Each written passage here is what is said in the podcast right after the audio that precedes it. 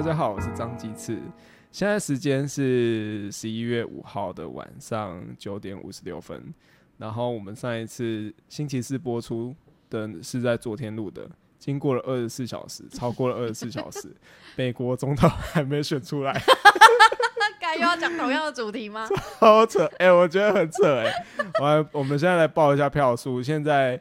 啊、拜登拿到了两百六十四张选举人票，川普拿到两百一十四张选举人票。哎、这可是我们播出的时候就不会是这个票数啦，播出的时候应该出来了吧？我觉得播出的时候也有可能是在打官司的时候、哎、哦，哎、现在真的是超拉锯战哎、只剩下嗯最、最后面这几个都是摇摆州，就说差一点点就可以拿到全部选举人的票数，票数很接近吗？你刚报的我都没听进去。有有点差，但是如果接下来川普拿下全部的摇摆州的话，嗯。是有可能川普会胜选的。现在拜登是两百六十四张选举人票，二六四。对，那川普是二一四，二一四，然后那门槛是哦。两百七十，嗯嗯，对，哦，很，妙。回向回昨天那个 川普完还敢那个大言不惭的说要求要停止计票，干，有啊，你昨天有讲啊，不是还自行宣布当对，选吗哎、？他今天变很安静，哎，哎惊哎，嘿呀，哎，那个票数这样，哎，摇摆州有有几票啊？摇摆州，他现在的州。现在的摇摆州有内华达州，它有六张选举人票，那宾州有二十张选举人选举人票，嗯，北卡罗来纳州有十五张选举人票，乔治亚州有十六张选举人票，阿拉斯加有三张选举人票，然后亚利桑那州有十一张选票。对，那现在好像很近诶、七十一张，加起来七十一张，加起来你怎么算的？我其刚实没有，刚算的啊。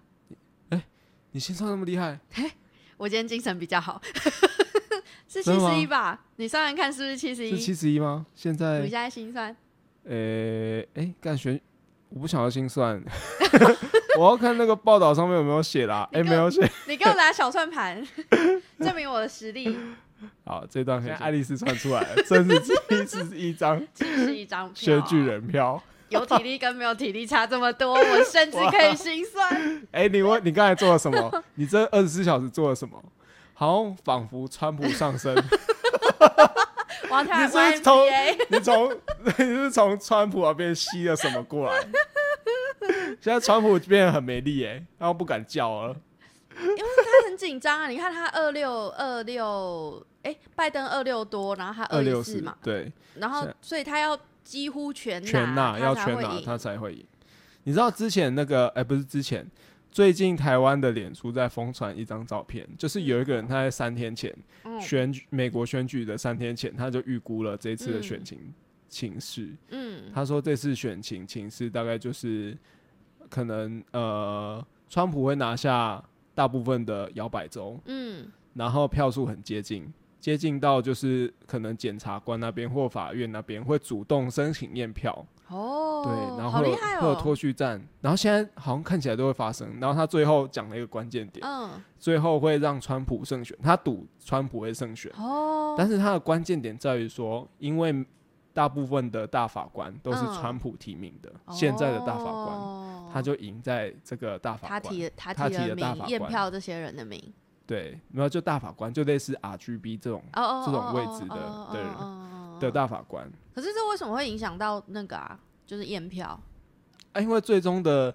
最终的裁决权会到最高法院那边啊。哦 Supreme Court 那边，对啊，那就是大法官他们所在的地方，原来如此，原来如此，，非常神。因为毕竟那个地方还是代表美国宪法的一个，呃，就是守护宪法的一个机关，嗯，所以最终嗯如果真的是有什么争议，在那边解决也是合情合理。嗯，对，我们就来看这个人到底验证会不会验证这个说法。哎、我问你一件事情哦、嗯拜登真的反同吗？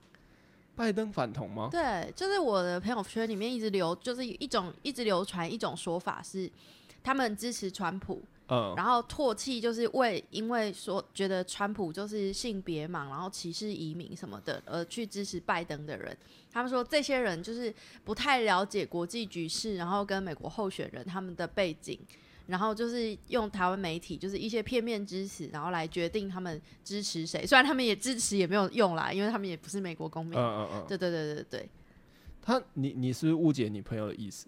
应该不是拜登反同，是他恋嗯。童，他有恋童癖。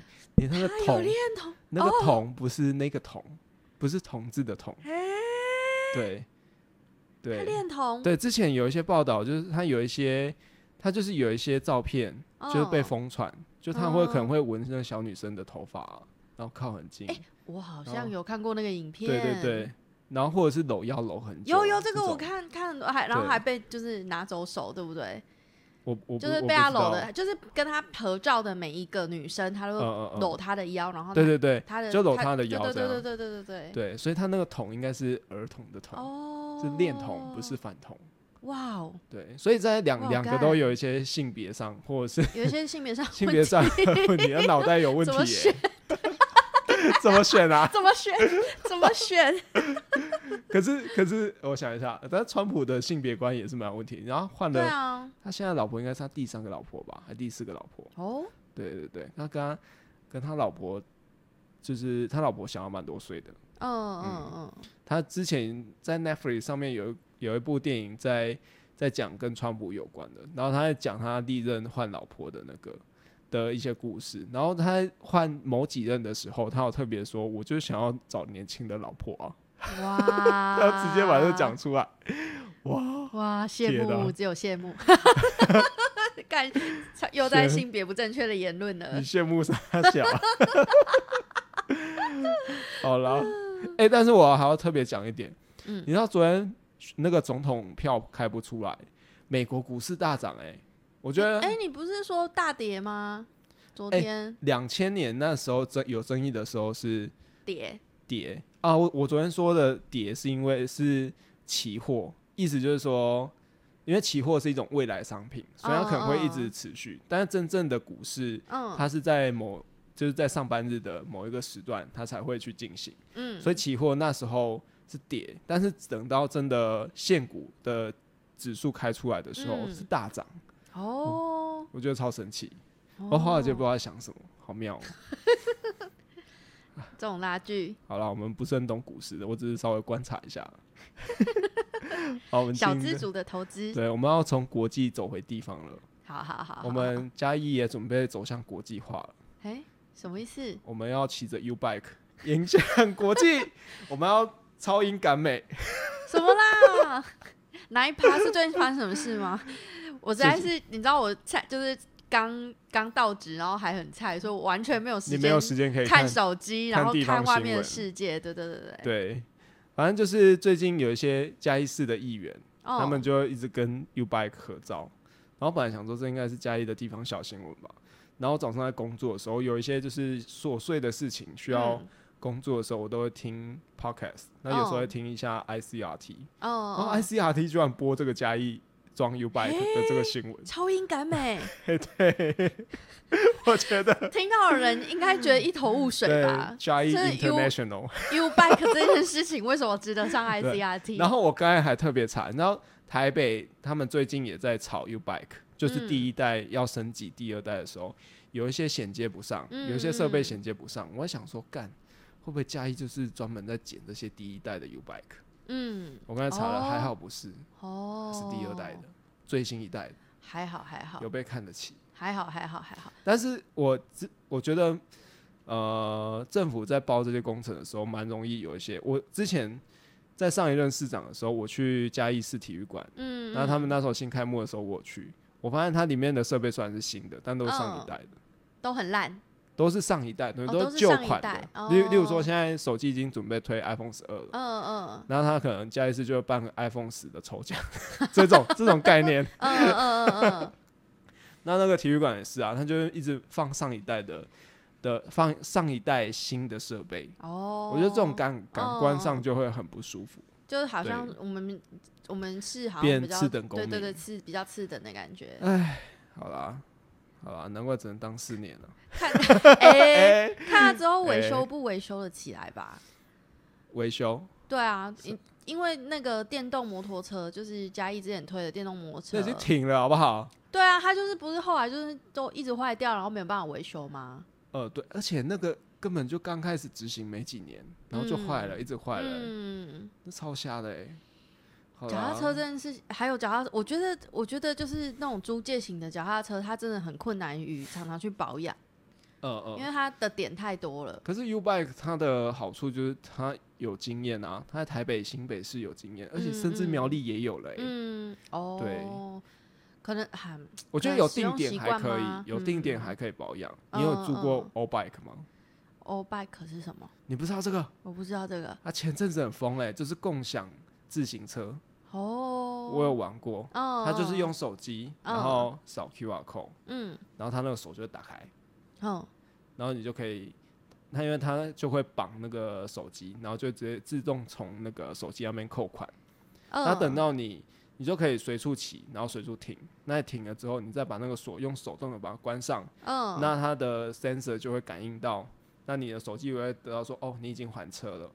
看它这完全不适合用在嘉义啊，之前嘉义也有 O bike 一嘉义也有 O bike，有，然后后来有一那一个礼些，拜就坏掉了吧？后来有一些都被破解了，就是哦，直接扛那个锁走是不是那？个那个锁就没有用，那它要变成普通的脚脚踏车，然后就看到有一些阿伯就骑着那个很开心，看我我只要是我就骑着那个可以损残罪啊，然后对就把它对对对骑去一个超级偏远的。但我跟你，讲，那个发这种 O bike 发生在嘉义都还好。嗯，他最惨的应该是发生在台大，水源阿贝会把 那个，哎、那个没有没有车主哎、对啊，之前的对他要把他扛走啊，但没有人去认领啊，那所以嗯。他的那个罚金就会一直累积越来越高，越来越哦高。然后然后最后就索性把 O-bike 它藏起来。O bike 公司好像也不认账哎、哦，对然后后来 O bike 就逐渐消失在整个大街小巷，因为全部都在水源阿北那边，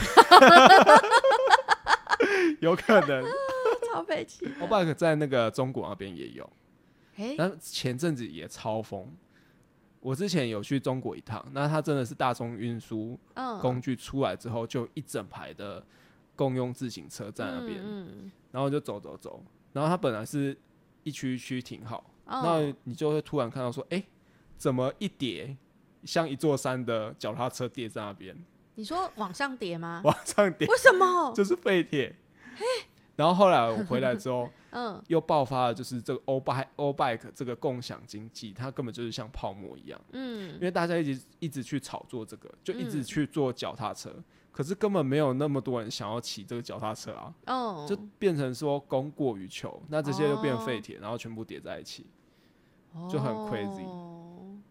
这个共享经济的惨成这样，就跟我觉得跟环保的那个概念是一样的啊，就是嗯。我们到底需要买一个很新的，然后这个东西号称对地地球零污染，还是继续利用旧的东西？嗯。它还是要跟我们的生活习惯结合在一起。嗯，没有，我觉得我我看到不是这样，我就觉得这些商人非常的奸诈，就是政府就会期待创新嘛，但他们没有能力创新，你创新的力量一定要从民间来，嗯，所以当你提出这个共享经济的这个概念的时候，政府会觉得哇，好厉害哦下，那我可以投资，哦，我可以投资，或者是我可以嗯先贷款给你，我可以补助给你，嗯这样，然后让你去做。其实台湾的做法也也一样，你知道之前嘉义县政府有在推类似比特币的虚拟货币，哇，好酷哦！叫做嘉义币。这个，嗯，你想说可以干嘛，对不对？对我老实说，我也不知道干嘛。你 你光是讲出比特币，一般民众都不知道什么，然后你跟又推一个加一跟币，对，然后你跟年轻人讲比特币，或许可以了解。嗯，可是当你要延伸在讲区块链的时候，那区块链有多难，你知道吗？那区块没有人会懂。然后当你这个提案要拿去给长官提案的时候，嗯，他还还是要装懂。就说哦，这个不错哦哦哦，哦然后还要哦问一下，哦你们有技术人员吗？对，然后据说那个加一币也是像泡沫那样，就不知道去哪了。荒谬的货币还有脚踏车，讲到这边先休息一下。好，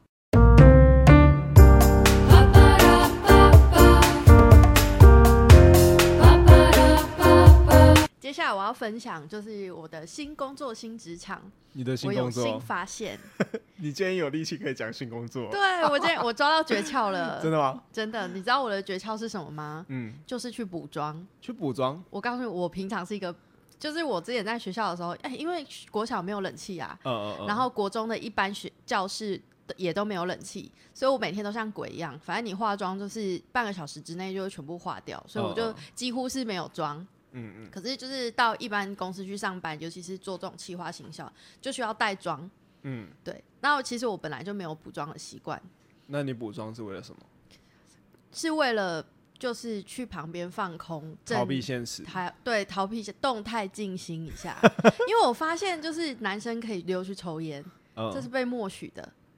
嗯。然后阿姨们就是比比如说打扫阿姨们，她可以去就是去做她清洁工作嘛。嗯，然后可能会计小姐她可以就是在那边按计算机啊，按计算机，按计算机就是她按计算机可以当放空哦，可以按，就是她没有在计算什么东西。他只是在放空。对对对对，因为他他的他他有很多很杂的东西可以看起来他好像有在干嘛，对。然后我就想说啊，那我那我要怎么办呢？我是一个新进的菜鸟，就是你知道要怎么也不知道要怎么样假装自己工作很忙，嗯，所以后来我就一直去补妆，你一直去补妆。我就一直去补妆，我就带着我的口红跟粉饼出去，嗯，然后没有补妆，我就是出去，然后可能带个茶杯，然后去泡个茶，然后就站在琉璃台旁边发呆，就看着那个琉璃台思考人生。哎、不错不错，我觉得可以可以，就是对，社畜就是要这样找到休息的机会啊。而且真的一定要，就是我前，因为我这是我到职第四天，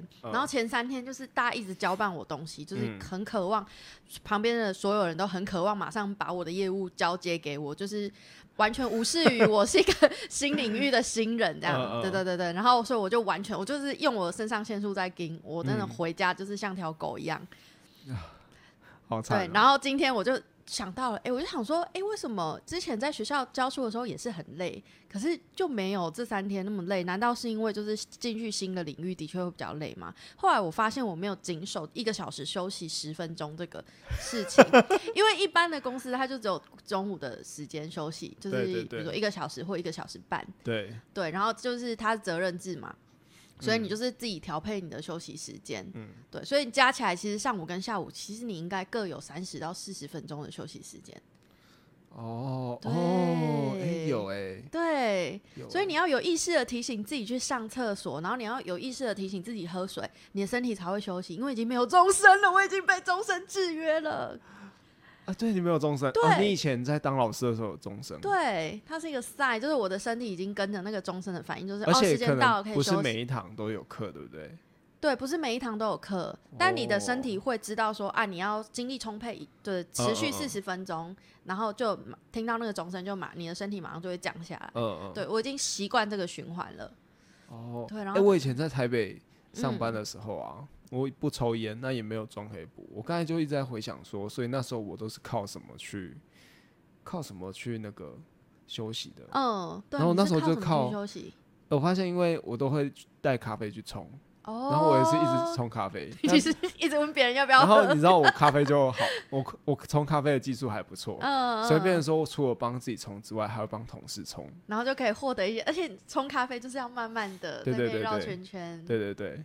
然后有时候就是忙的时候，然后突然有同事叫你去嗯冲咖啡，你有时候会觉得很开心，对，因为就可以趁机休 对息。对，就有可以趁机休息而。且你其实你这个真的物理上科学、脑科学上面是有可以达到放松的效果。是吗？对，就是我们大脑里面唯一就是在三十岁以后唯一一个会促进脑神经再生的的部位叫做嗅球，它是靠味觉驱动的，靠味觉去哎、驱动，嗅觉驱动的，因为叫嗅球嘛，嗯所以是就是你接受好的香味，没有毒素的，不是空屋的那种臭味，就是你接受不同的味道的刺激，新的没有闻过的味道，或者是你喜欢的味道，是会促就是让你大脑放松，然后促进那个神经元再生，真的假的？真的。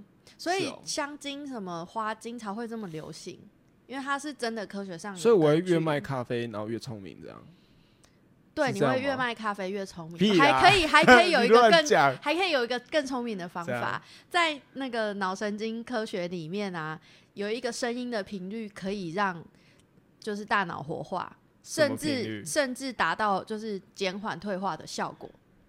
二十赫兹，那听得到吗？听不到吧？二十 Home Money Baby Home 这个频率就是它会它会让它是有那个呃、英国有这种类似气功实验室，他们是真的用科学仪器去排到人体上面在流动的气。呃，对他们最这几年在研究这个，然后就是那个哦二十赫兹，就是会让那个气走，就是它会让你身啊，对不起，一直撞到，就是它会让你那个身体的气走，然后会让你的大脑就是火化，然后神经元是就是神经元会老化越来越少嘛。这是你以前大学有学到的东西吗？这是我研究所，你研究所研究的东西，对对对，高龄心理学、生理学，好妙哦。对，就是我们三十五岁以后，就脑神经会会一直死掉，这个无法避免，你只能减缓，无法避免。所以你脑神经是不是就是脑洞大开的意思？就是你的脑已经没有被脑神经充满了。嗯嗯，对，所以你的反应速度会变慢，因为神经元跟神经元之间隔得很远。嗯他们伸出来的手，就是他们是靠伸出来的手突触，就是去连接电，就是电波讯号。嗯，对啊，你如果空隙越来越大，他的手如果伸不到，没有办法握到彼此的手，讯号就传不过去这。就是老化的现象。对，这是老化的现象。但是绣球跟那个哦，就可以让那个突触，就是让他手乳肤变长，就结合在一起，讯号就会传得更快。所以啊，你只要就是边冲咖啡，然后 你就这样哦，你就会越冲越聪明哦。傻小。哎、我跟你讲，我没有这么大的理论。我那时候在办公室，我那时候在办公室冲咖啡的时候，就想，哎、冲咖啡可以头衔。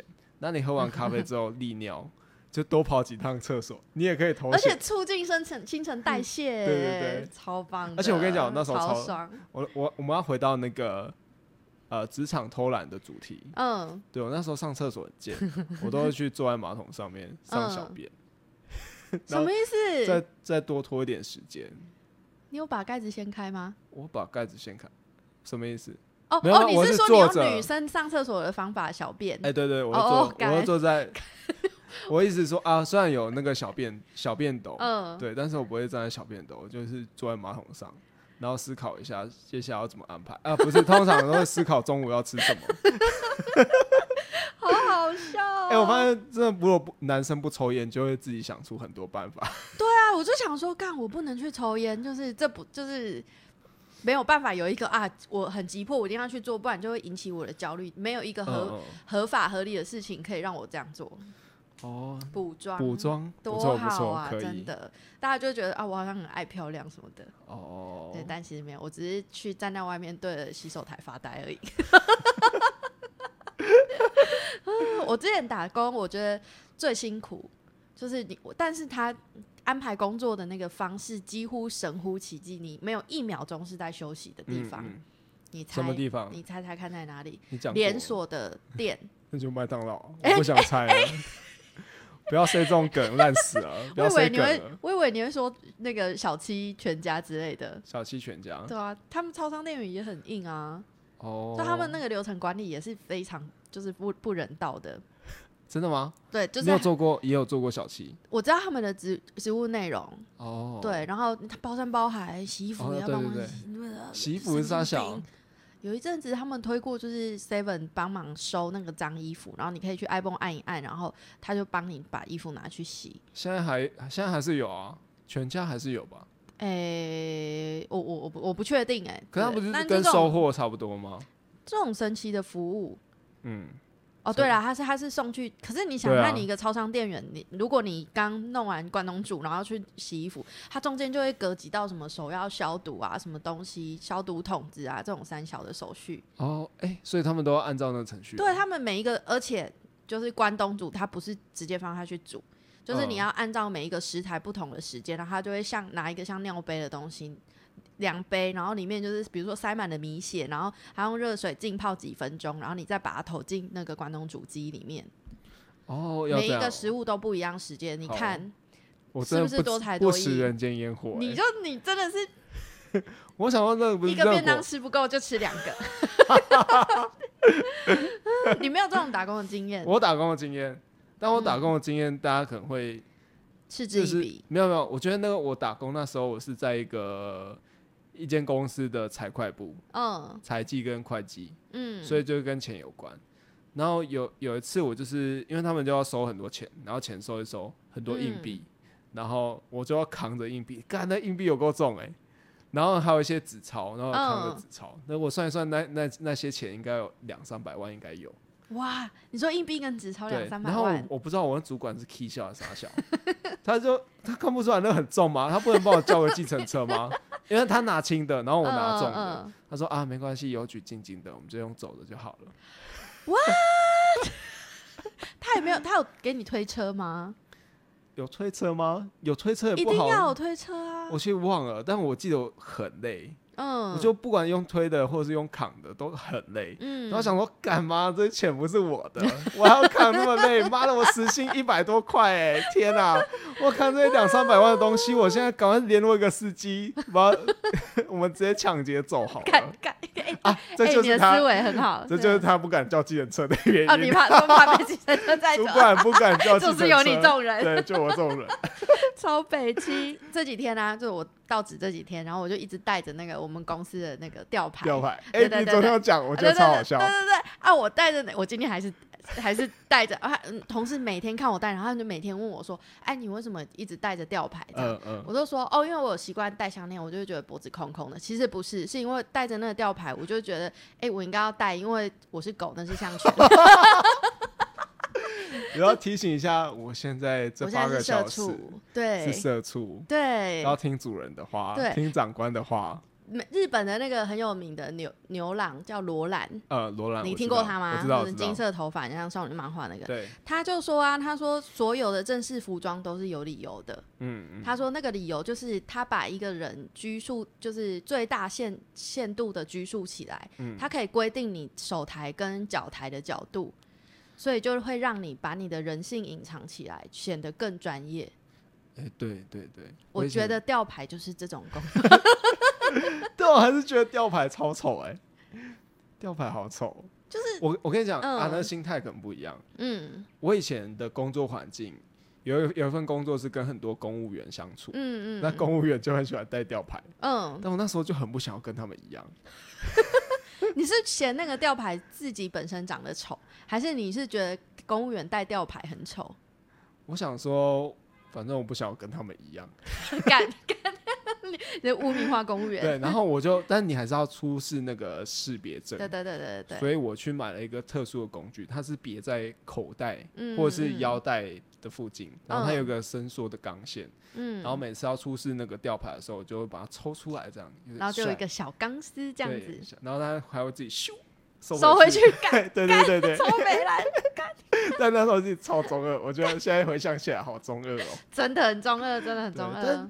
不行，我还是不想要被认为是公务员的样子，哦呃我觉得那是一个帮助我自己去适应，就是一个不同的职场形态的一个辅助。嗯嗯嗯。对对对，可能如果等我适应了，我就会拿下来了。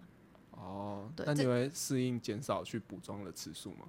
嗯，再看看喽。如果我培养其他的技能啊，比如说我开始抽烟，突这然是也是一个消遣方式。呃，对对对，，突然思考了人生的起来。这几天最困扰我的、啊，其实还有一件事情。我之前在麦当劳的时候，它嗯一秒钟都不会让你休息，代表他的整个流程是很很完整的。规划的很好。你没有时间去问问题，你所有的问题都在你的训练里面得到解答。然后他甚至就是因为那个工作很累嘛，嗯然后他甚至会每每就是每个月会有那个卖包之星，就是他会推服务员里面的第一名，嗯，就算了哦，就是表扬他，就算了哦，他还会真的去问他说：“哎、你有什么工作的诀窍？”然后去激励其他人。我让我觉得神奇的是，哎、其他人真的会觉得干，我要跟他一样，哇，就是他有把那个团体动力，就是非常就是坐在他的整个流程里面了。嗯，嗯包括他点单，比如说他呃，如果你点餐超过九十秒，你后面荧幕就一直叫，变成红色，然后一直叫，一直哦闪。原来我去麦当劳一直叫就是这个干声音你干，你知道。那个有多令人焦虑吗？你只要遇到一个选择障碍的，你的那个灯就一直闪，一直闪。然后不止不只是那个哦、就是你，比如说你说客人选择障碍，对就会影响到那个结账人的速度。，对，就会影响到这个结账的人的哎，速度。九十秒，哎，对，九十秒是，而且九十秒是得来速，就是从点餐收银到出，诶、点餐跟收银就是九十秒秒之内要完成。哦，哇，就是你后面那个就一直闪，然好后所以它，哦而且它是每，比如说今天礼拜三，你今天的业绩会跟上个月的礼拜三、去年的礼拜礼拜三比，它会显示去年的在荧幕哦今天跟就是结算的时候，所以它是有绩效的那个竞赛。呃，然后所以就是麦当劳很多服务员都是找年轻人，他们就会觉得这个很像那种电动有玩具游戏，就是他们会很想要去挑战这个东西，啊甚至他们有一句共同的口号，我觉得真的超离谱。他说他们的协议里面留的都是番茄酱，有没有觉得很扯？有没有觉得很扯？我那时候记得我是我呃，我很快就上手那个柜台的 POS 机，嗯，然后这是最初阶，所以你看到就是在店里面点 POS 机的都是新手刚进去的，因为就是经理会直接站在后他后面协助他，嗯。然后再来就是内站完就进一窗，就是负责点餐跟收银，点餐跟收银其实是同一个人，点餐跟收银是同同一个人，就是对啊，不然嘞，诶、可是他在帮别人点餐的时候，可能正在找别人钱，哦哦哦，对，然后他他不是带着一个麦克风吗？嗯，嗯然后是因为如果没有车来，或者是呃，比如说他刚收完影，然后还还没有车来，他就要赶快跑去补番茄酱，去扛糖浆桶，然后去补薯条，就是在那一场跑来跑去帮忙。然后那个那个无线电耳机，就是经理会随时叫他，就说：“哎，前面缺什么？”然后就要跑去帮忙。我就曾经抱着一大袋的薯条在冷冻库跌倒，然后这时候车来了，然后我还是在里面发抖点。你好，欢迎光临。干太扯了，而且它是一个反射，就是你真的听到那个就叮咚，哎、外面好像也会有这个声音，就是有车来的时候，它那个点餐机会发出那个铃声，呃，对，然后后你你就会很自然而然脱口而出：“你好，欢迎光临，请问要点什么？”我就在里面这样发抖，然后点完，而且我把它记在那个头脑里面，然后等他那个车子就是过了要去结账的时候，我就才才才按那个通话键说：“经理，我在冷冻库，你可以放我出去吗？”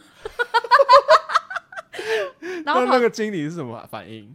经理就说：“哎、哎、薯条有没有断掉？”哎、干真的假的？没有，他有先关心我，哦开玩笑，但是他们很在乎断薯这件事情。啊，对他们就是追求那个薯条插在那个盒子里面要很长才漂亮。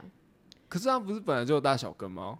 本来就有大小根，但是它会从同一 size，它是麦当劳啊，你说统一 size 什么？对，它会几乎是标准的 size。哦哦，它就是有一个区间在。对对对对对对对。所以如果你弄断了那根，就会白卡。而且它弄断就是会折，就是会折到啊。嗯。对，就是很丑啊。对对对。哦。对，然后就是你你没有得，就是反正就是跑来跑去，然后你几乎没有一刻是休息的。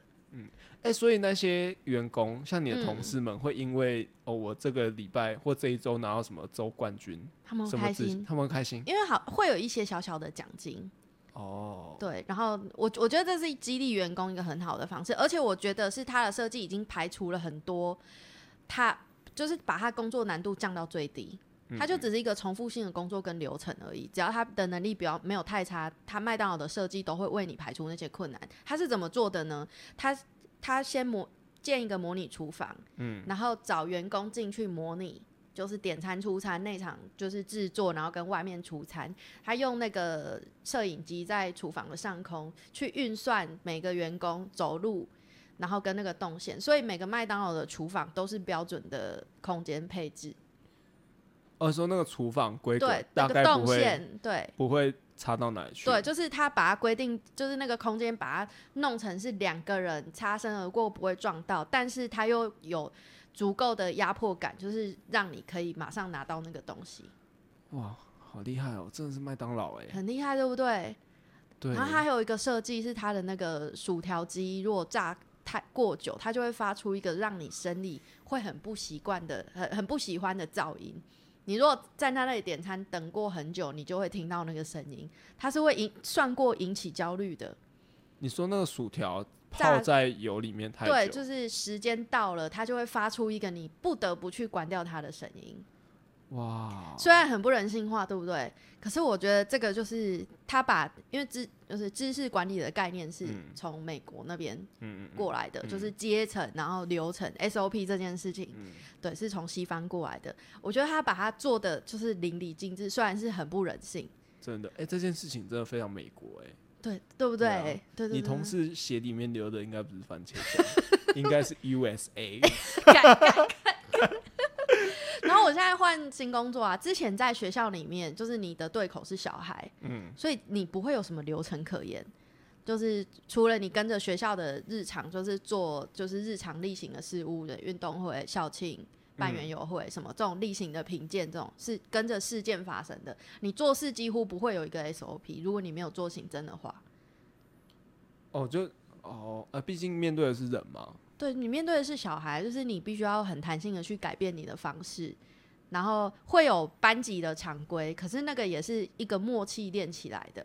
然后你也不用跟其他的人合作，嗯，哦，可能带实习老师会，但是我我画呃最近转职到这个职场里面呢，就发现它其实是一个类似，它也不是公务，不算不太算公务机关，嗯，但是它以前是公务机关，就类似自来水公司，突然要变成观光工厂那种感觉，哦，就是台糖那种。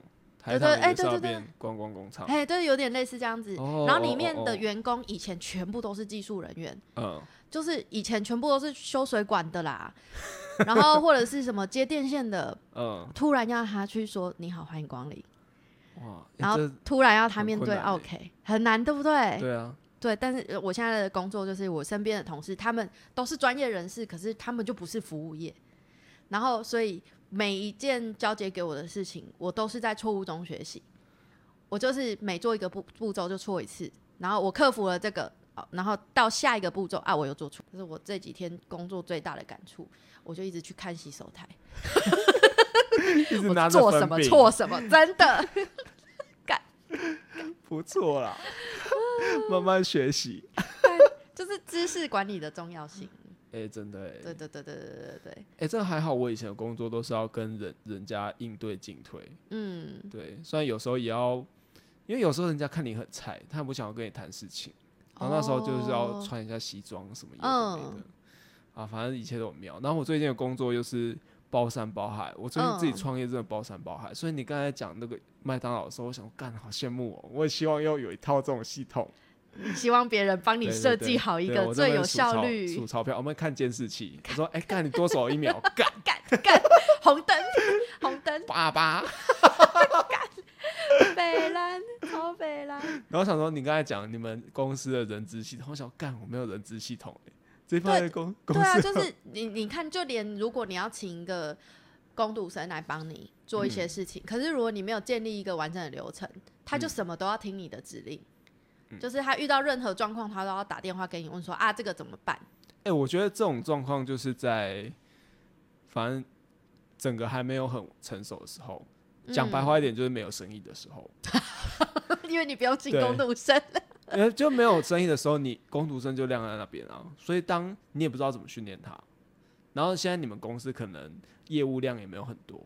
所以他也没有办法去给你有很多的实测经验，从失败中学习经验，因为连失败都没有，你没得学习啊，老板也没得学习。哦，这也是有道理，也是有道理。这是老板的事业，为什么你是员工？啊？没有，因为生意接不够多，干我案子超多的好不好？干，但是我一直在错误中学习，我没有办法就是成功的走到下一步。你的错误只是职员的小错误。老板的错误才能带领大家一起学习。我开始讲干话了，干好背来了，好白痴哦。好，我想去补妆。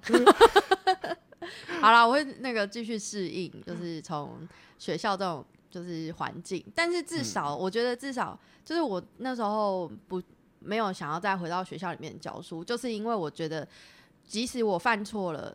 或者是我同事犯错了，他都不会伤害到人，这件事情。可是，在学校他有很多，就像武生一样，就是你会伤害到小孩子，然后那个东西是我觉得我没有办法，我跨不过去自己心里那个坎的。哦，对，那我我我宁愿到外面的职场去，然后就是我我犯错了是造成钱的损失，或是浪费时间，对我都不会就是扣到我的应得值。你在学校伤害的可能是小孩啦，对啊，就伤害小孩，你真就是扣应得值啊，哎，你的内心会比较 对。可是你如果想说啊，那个三十岁的大叔被我捅了一刀，也也还好，也不是这样，也不是他也不是第一天被捅嘛，被捅一下没有关系，也不是这样子说。那老屁股快要退休了啦，赶快回去领退休金啊！你为什么比我还多情绪？